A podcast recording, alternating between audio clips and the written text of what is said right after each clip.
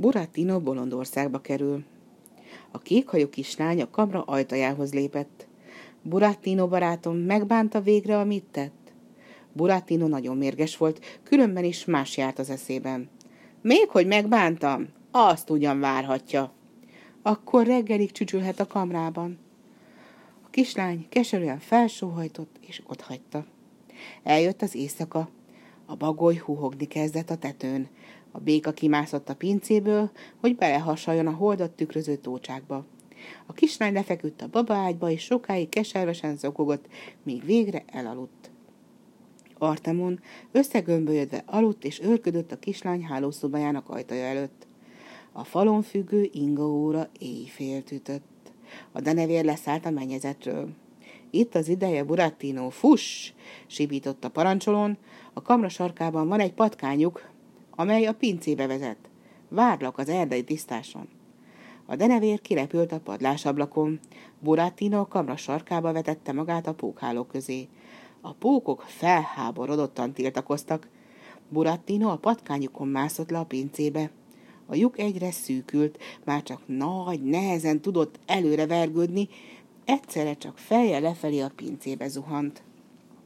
Kis hia, hogy nem esett a patkányfogóba. Rálépett egy sikló farkára, amely az imént itta ki a tejet az ebédlőben a köcsökből, aztán egy kis résen át kiugrott a tisztásra. Az égszínkék virágok felett zajtalanul röpködött a denevér. Utánam, Burattino, Bolondországba! A denevérnek nincs farka, ezért nem repül egyenesen, mint a madár, hanem hártyás szárnyaival felletcikázott, hogy röptében elkaphassa, és élve elnyelje a szúnyogokat meg az éjjeli lepkéket.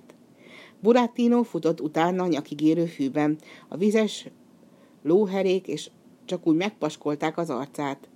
A denevér egyszer csak felvetette magát a magasba, a kerekholt felé, és onnan kiáltotta valakinek. Ide vezettem! Burattino bebukfencedett a mély szakadékba. Gurult, gurult, és alapú közé pottyant. Úgy ült ott kimerett szemmel, össze-vissza karcolva a szája teli homokkal. Júj, te! Bazilió a róka, és Alissa Kandúr állt előtte. Te bátor vitéz Burattino, talán a holdból pottyantál ide? kérdezte a róka. Csoda, hogy életben maradt, mondta komoran a kandúr. Burattino megörült a régi ismerőseinek, bár gyanús volt neki, hogy a kandúr jobb mancsa be van kötve rongyal, a róka farka pedig csupa iszap. Nincs kár haszon nélkül, mondta róka, de legalább eljutottál Bolondországba, és a száraz patakmeder felett vezető tört palójú hídra mutatott. A patak túlsó oldalán szemétkupacok között roskatak házak, korhat fák, s jobbra-balra düledező tornyok tűntek elő. Ebben a városban nyúlprémmel bélelt, pompás újasokat vehetsz karlópapának, fuvalázta róka, miközben a szörét nyaldosta. Vehetsz itt ABC-s könyvet, szép, színes képekkel, és milyen finom süteményeket, kakasformájú nyalókát árulnak itt. Remélem, még megvan a pénzed, csodálatra méltó Burattino. Alisa Róka felsegítette Burattinót, megnyálazott mancsával letisztogatta a faemberke zubonyát, és átvezette a rozoga hídon. Bazilió kandúr morcosan baktatott utánuk. Már késő éjszaka volt, de Bolondországban senki sem aludt. A gírbe-görbe piszkos utcán csapzott szőrű ebek kóboroltak.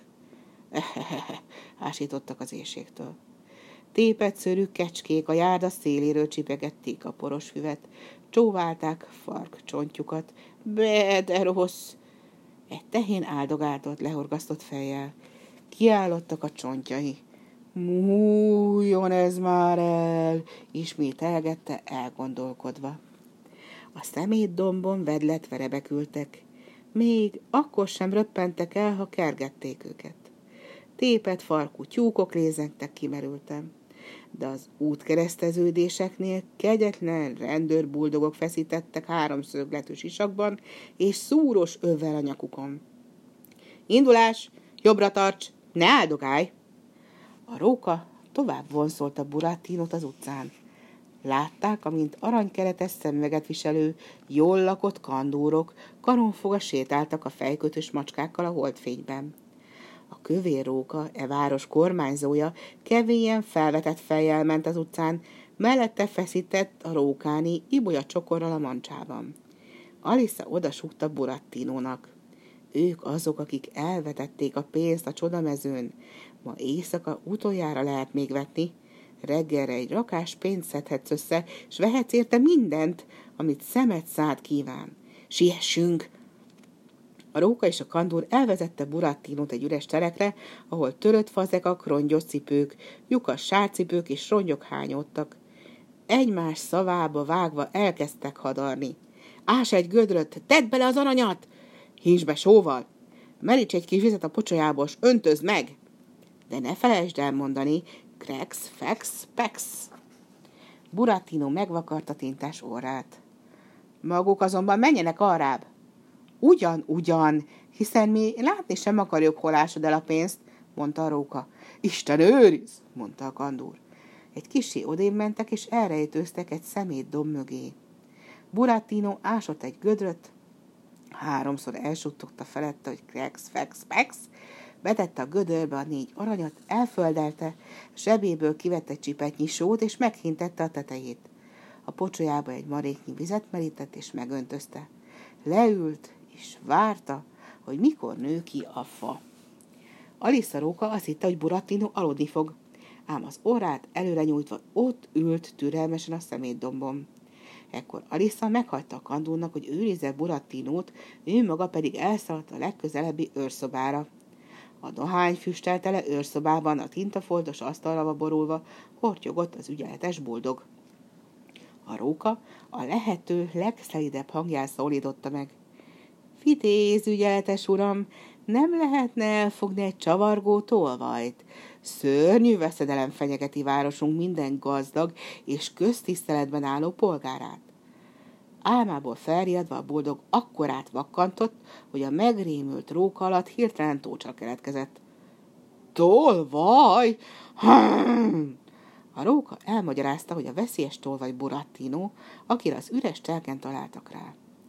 Az ügyeletes még akkor is morgott, amikor felvette a kagylót.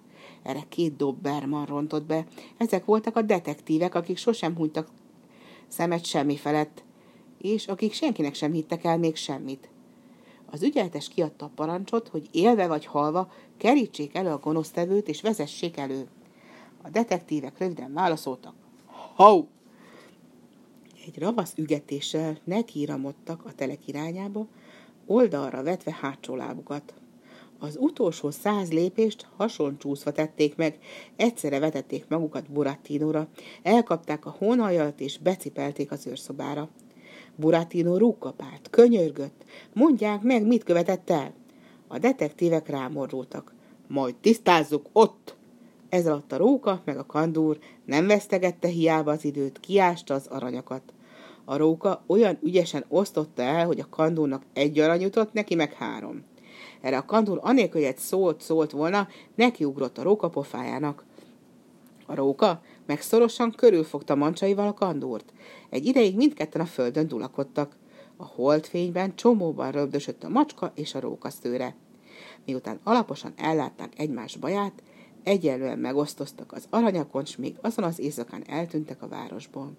Közben a detektívek elővezették Burattinót, az ügyeletes buldog kimászott az asztalról, és maga kutatta ki Burattinó zsebeit. Egy darabka cukorkán és mandulás sütemény morzsán kívül azonban semmit sem talált. Erre vérszomjasan rámordult Burattinola. Te akvasztófa virág, három büntényt követtél el. Csavarogsz, nincsenek irataid, és munkakerülő vagy. Vigyétek el a város végére, és folytsátok bele a tóba. A detektívek azt felelték, hau! Buratino Karló és saját kalandjairól szeretett volna szólni, de hiába. A detektívek megragadták, és ellóholtak vele a város végére. Ott a hídról bevetették a szennyes vízű mély tóba, amely tele volt békákkal, biócákkal és vízibogarak lárváival. Burattino belepottyant a vízbe, és a zöld békalencse összezárult fölötte.